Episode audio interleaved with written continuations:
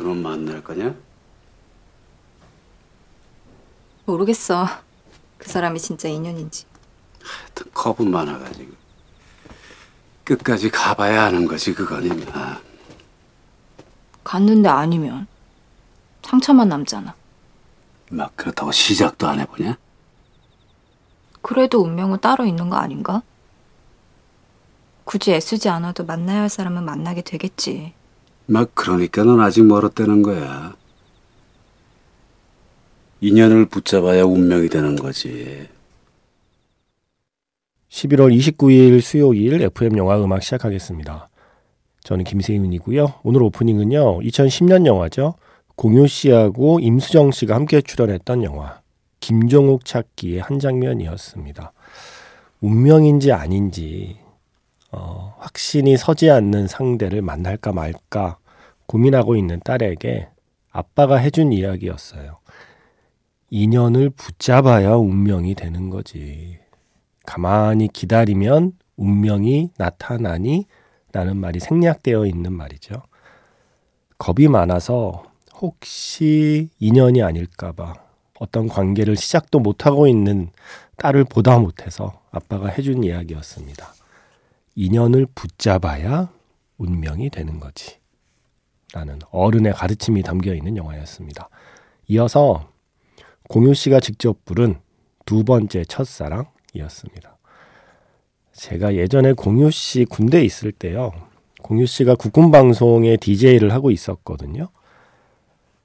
거기서 섭외가 왔어요. 처음에는 DJ가 누군지 모르고 어, 국군 방송은 한 번도 가본 적이 없고 또 방송국의 위치도 이쪽 그 상암동 쪽도 아니고 이거 내가 가도 되나 뭐 이러고 있었단 말이에요. 그런데 그 다음에 그 작가님께서 아 저희 참고로 DJ는 공유 씨고요. 네 하겠습니다. 그래서 제가 어, 한 1년 정도, 1년 가까이 했던 것 같은데요. 국군방송에서 공유 DJ가 진행하는 프로그램의 게스트로 출연을 했었어요. 근데 희한하죠. 그 매주 만나러 가는데 설렜다? 제가 공유 배우님을 예, 매주 만나러 갈 때마다 이상하게 설레더라고요. 그런 분이더라고요, 공유 씨가. 그래서 나중에 제대하고 시사회장에서 만났어요. 그래서 혹시 저 기억하세요? 그랬더니 아 당연히 기억하죠. 그래서 냉큼 섭외를 했죠. MBC 영화음악에 출연 좀. 그래서 그때 이 새벽 2시 방송에 공유 씨가 이주연의 영화음악에 다녀가셨고 그 덕에 이주연 아나운서가 어, 저한테 매우 잘해줬습니다. 공유 배우를 데려왔다며. 네. 크게 칭찬하였던 기억이 나네요. 네. 갑자기 옛날 생각도 하게 되는 영화 김종욱 찾기의 한 장면 떠올려 봤습니다. 어, 글쎄요, 저는 한국 영화의 장르가 좀 편중되어 있다고 말들을 많이 해도 그래도 그래도 꾸준히 이런 장르의 영화가 맥을 이어가고 있다는 게 좀 다행이라고 생각해요. 이런 로맨틱 코미디 혹은 로맨스 영화, 멜로 영화 이거 다 우리 보고 싶어 하는 장르잖아요. 음, 그래도 한 뭐 1년에 한두 편씩은 기억할 만한 이런 장르의 영화들이 계속 만들어지고 있어서 저는 참 다행이라고 생각합니다. 이런 영화 좋지 않아요? 김정욱 찾기 같은 이런 분위기의 영화? 보고 나면 괜히 좀 기분 좋아지는 영화? 그리고 보는 동안에는 무엇보다 배우를 보는 맛이 있는 영화. 이런 영화가 저는 좋더라고요. 그래서 떠올려 본 김종욱 찾기였습니다. 문자번호 샵 8000번이고요. 짧은 건 50원, 긴 건 100원의 추가 정보 이용료가 붙습니다. 스마트 라디오 미니 미니 어플은 무료이고요. 카카오톡 채널 FM 영화 음악으로도 사연과 신청곡 남겨주시면 됩니다. 김종욱 찾기의 임수정 배우가 출연한 새로운 로맨틱 코미디입니다. 오늘 개봉하는 영화죠. 싱글 인 서울에서 악동 뮤지션의 오랜 날, 오랜 밤이었습니다. 파헬벨의 캐논을 샘플링해서 노래가 시작이 되죠. 이 노래 아주 중요하게 쓰입니다. 영화에. 김현철의 오랜만에도 중요하게 쓰이는데, 아, 그러고 보니 다 오랜이라는 단어가 들어가는 노래들을 쓰고 있네요. 오늘은 오랜 날, 오랜 밤이었습니다. 임수정, 이동욱, 이솜 배우, 그리고 또 수많은 조연 배우들의 조화가 잘 이루어진 작품이었어요. 제가 SNS에 한 줄 그렇게 썼는데, 질척대지 않고 질질 끌지 않는 로맨틱 코미디라고 저는 생각했습니다. 이런 장르의 영화 기다리셨던 분들은 재밌게 보실 거예요. 싱글인 서울. 뭐랄까요. 약간 연애 빠진 로맨스의 순한 맛 버전 같기도 하고요. 연애 빠진 로맨스는 조금 매운맛이잖아요. 네. 그거보다는 네, 좀 순한 맛 버전의 연애 빠진 로맨스 같기도 하고 어, 뭐랄까요. 30일. 그죠? 최근에 흥행한 30일이 로맨틱 코미디 장르에서 로맨스가 4, 코미디가 6 정도의 비율이었다면 싱글 인 서울은 반대로 어, 로맨스가 6, 코미디가 4 정도의 비율이라고 예측을 하시면 될 것 같습니다. 싱글 인 서울. 오늘 개봉하는 영화의 사위 꼭 들려드렸고요. 제가 계속 싱글인 서울과 서울의 봄이 모두 잘 됐으면 좋겠다는 마음에 싱글인 서울의 봄이라고 이야기하고 있잖아요. 아, 서울의 봄 음악 들어야죠. 왜냐하면 마지막 엔딩곡이요. 그 전선을 간다라는 군가를 편곡해서 한국 남성 합창단의 합창으로 나오는 그 엔딩곡이 음원 스트리밍 서비스에는 서비스가 되지 않습니다. 허밍 버전만 서비스가 되고요. 그래서 제가 음원을 입수했습니다. 네. 가사가 있는 서울의 봄의 진짜 엔딩곡 전선을 간다를 들을 수 있는 프로그램은 FM 영화 음악입니다. 현재까지는. 영화 서울의 봄을 보신 분들이라면 그 영화 다 끝난 뒤에 그 좀 먹먹한 마음, 화가 치미는 마음도 있지만 그들만을 생각해서가 아니라 그들과 맞서 싸웠던 사람들을 생각해서 또 먹먹해지는 마음이 있잖아요. 그 마음을 떠올리면서 함께 들어주세요. 이재진 음악감독의 편곡, 한국 남성 합창단의 합창입니다. 전선을 간다. 음악 두 곡 이어서 들려드렸습니다. 먼저 영화 서울의 봄의 엔딩곡 전선을 간다. 한국 남성 합창단의 합창이었고요. 이어서 지금 끝난 곡은 싱글 인 서울과 함께 바로 오늘 개봉하는 영화죠. 고레에다 히로카즈 감독의 영화 괴물 사운드 트랙에서 사카모토 류이치의 2022-0207 이라는 제목의 스코어였습니다. 이 제목의 의미가 뭘까를 좀 찾아봤는데 아직 못 찾았거든요. 그런데 누가 봐도 날짜 아닌가요? 2022년 2월 7일이라는 날짜로 보이는 게 제목이에요. 사운드 트랙에 보면 2023 0302도 있거든요. 2023년 3월 2일 로 짐작되는 제목의 스코어도 있습니다. 아마 사카모토 류이치에게서 곡을 받은 날짜를 그냥 제목으로 쓴 건 아닐까?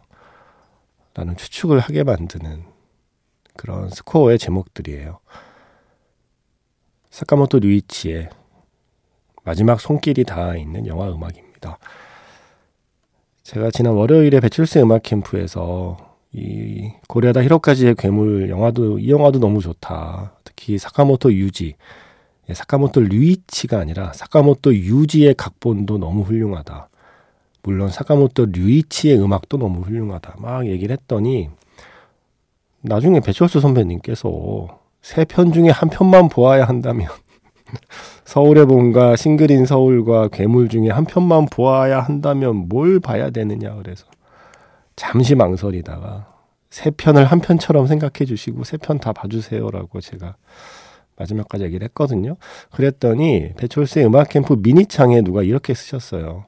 싱글인 서울의 봄에 괴물이 나타났다. 어, 이거 괜찮지 않은가요? 이거 괜찮은 홍보 문구 아닌가요? 누가 홍보를 부탁도 안 했는데 혼자서 지금 이러고 있다. 내가 좋아하는 영화라는 이유만으로 이 세 편 다 사람들이 골고루 봐주길 바라는 마음으로 혼자 막 말 만들고 있네요. 싱글인 서울의 봄에 괴물이 나타났습니다, 여러분. 아니면 싱글인 서울의 봄에 괴물이 삽니다, 여러분. 네, 이렇게 기억을 해주세요. 지금 시점에서 제가 어, 좋아하는 영화 세 편이니까 다 또 장르는 다 다르고요. 음, 골고루 많은 관객을 만나서 이 잘 만든 영화들이 오래오래 이야기되기를 바랍니다. 영화 괴물 이야기는 또 앞으로 차차 해드리겠습니다. 음, 조민정 씨, 새벽에 들으니 고요하고 좋네요. 자다 깨서 일어났는데 잠이 완전히 깼어요. 다시 쉽게 잠들지는 못할 것 같아요. 끝까지 듣고 홀로 새벽 감성 느끼다 자야겠어요. 라고 하셨습니다. 네. 새벽 감성 좋죠. 이 시간이요. 약간 마법 같은 시간이라서 어떤 노래를 들어도 사실 좋게 들려요. 선곡하는 입장에서는 되게 좋은 시간대인 거죠. 제가 선곡을 잘해서가 아니라 이 새벽에 마법이 있습니다. 제가 매직아워라고 괜히 부르는 게 아닙니다.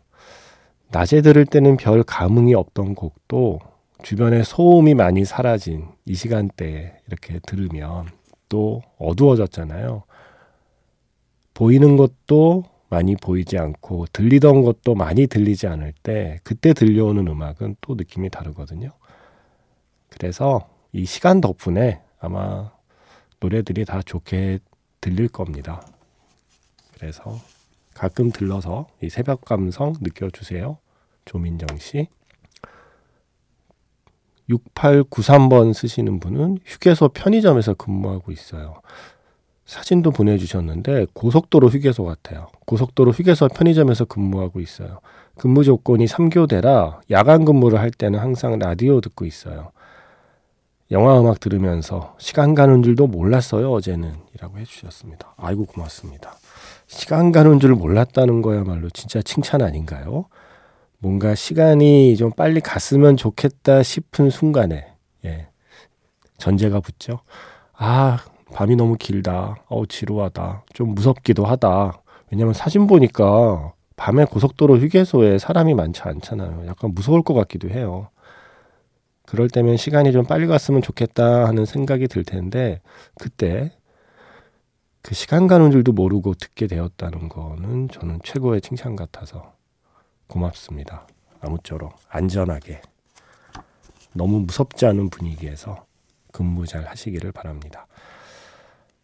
휴게소에 차 세우고 편의점에 들어온 분들도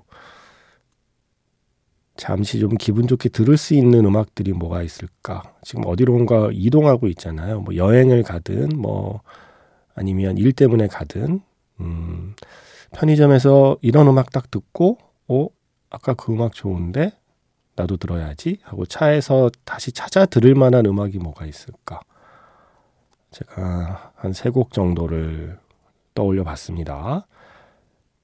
제가 최근에 시사회를 봤거든요. 신민아 씨하고 김혜숙 씨가 주연을 맡은 3일의 휴가라고 하는 눈물 없인 볼 수 없는 네. 모녀의 이야기. 이 3일의 휴가에서 신민아 씨의 벨소리가 계속 울려 퍼져요. 중요하게 쓰이는 노래입니다. 바로 노라 존스의 Don't Know Why. 어, 오랜만에 들으니까 좋더라고요. 그래서 이 노래 먼저 준비했고요. 음, 그리고 Crazy Heart라고요. 제프 브리지스가 주연을 맡은 컨트리 가수의 이야기 있었죠.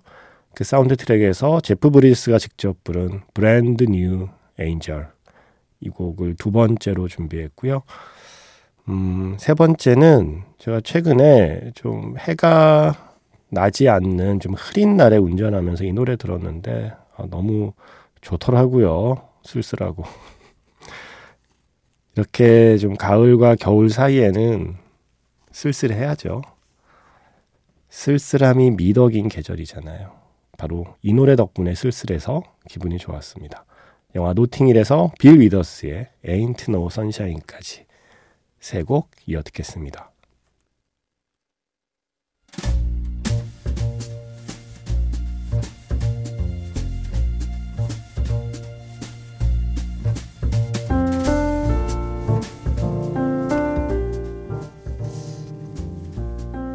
다시 꺼내보는 그 장면, 영화 자판기.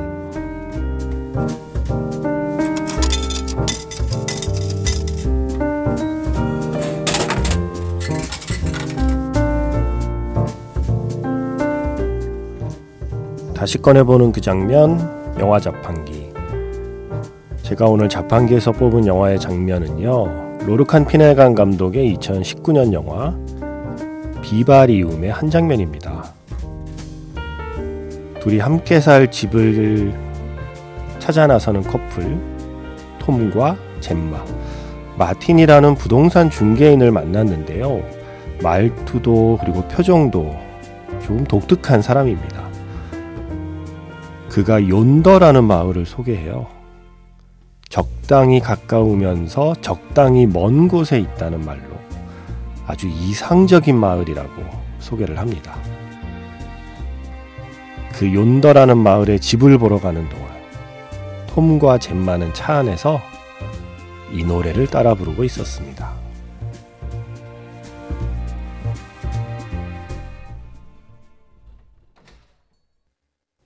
다시 꺼내보는 그 장면, 영화 자판기. 오늘 영화는 2019년 영화. 제시 아이젠버그하고 이모 겐 푸치가 함께 출연한 영화였죠. 비바리움의 한 장면이었습니다. 언제나 이렇게 부동산 중개인이 너무 적극적으로 나서는 매물은 경계를 해야 한다는 것이 수많은 영화가 우리에게 준 교훈이었습니다. 등기부 등본이 말해주지 않는 급매물 부동산의 진실이란 게 있거든요. 어, 그렇다고 이 영화는 아주 무서운 공포 영화는 아니고요. 약간의 스릴러가 가미된 좀 코믹한 톤도 갖고 있는 영화예요. 비바리움. 2019년 부산국제영화제 상영될 때 설명이 이렇습니다. 젬마와 톰은 묘한 부동산 중개업자 마틴을 찾아간다. 마틴은 욘더라고 불리는 새로 지은 주택가를 소개해 주고는 사라져 버린다. 젬마와 톰은 욘더를 떠나려 하지만 기이한 미로처럼 되어 있는 욘더를 도저히 벗어날 수가 없다. 예. 이런 줄거리를 가진 영화입니다. 정윤경 씨가요, 영화 비바리움에서 집 보러 갈 때 나온 음악 뭔가요? 루디라고 하던데, 혹시 틀어 주실 수 있나요? 라고 하셨어요. 청취자 여러분의 질문 해결 기간이죠. 지금 올해가 가기 전에 바로 이 노래였습니다. 댄디 리빙스턴의 Rudy A Message to You라는 곡. 이젠 잘 아셨죠? 이게 어, 그레타 거윅 나온 Maggie's Plan 사운드트랙에도 들어있네요. Rudy A Message to You입니다. 그리고 정윤경 씨가 음, 또 마침 어젠가요? 이 노래를 신청해 주셨어요. 영화 플랜맨에서 한지민 님이 부른 노래들 신청합니다. 제가 너무 반가웠잖아요. 제가 이 플랜맨의 한지민 씨 노래들을 좋아해서 특히 삼각김밥은 제가 몇 번 또 자주 틀어드리기도 했었잖아요. 저와 같은 취향을 가지신 것 같아서 반가운 마음에 신청곡 준비했습니다. 정재영 씨와 한지민 씨가 함께 출연한 영화 플랜맨 사운드트랙에서 먼저 한지민 씨가 부른 노래 유부남 가사 잘 들어보세요. 그리고 한지민 그리고 UV가 함께하고 피처링은 정재영. 개나 줘버려. 재밌는 노래 두 곡 이어 들으면서 인사드리겠습니다. 지금까지 FM 영화 음악 저는 김세윤이었습니다.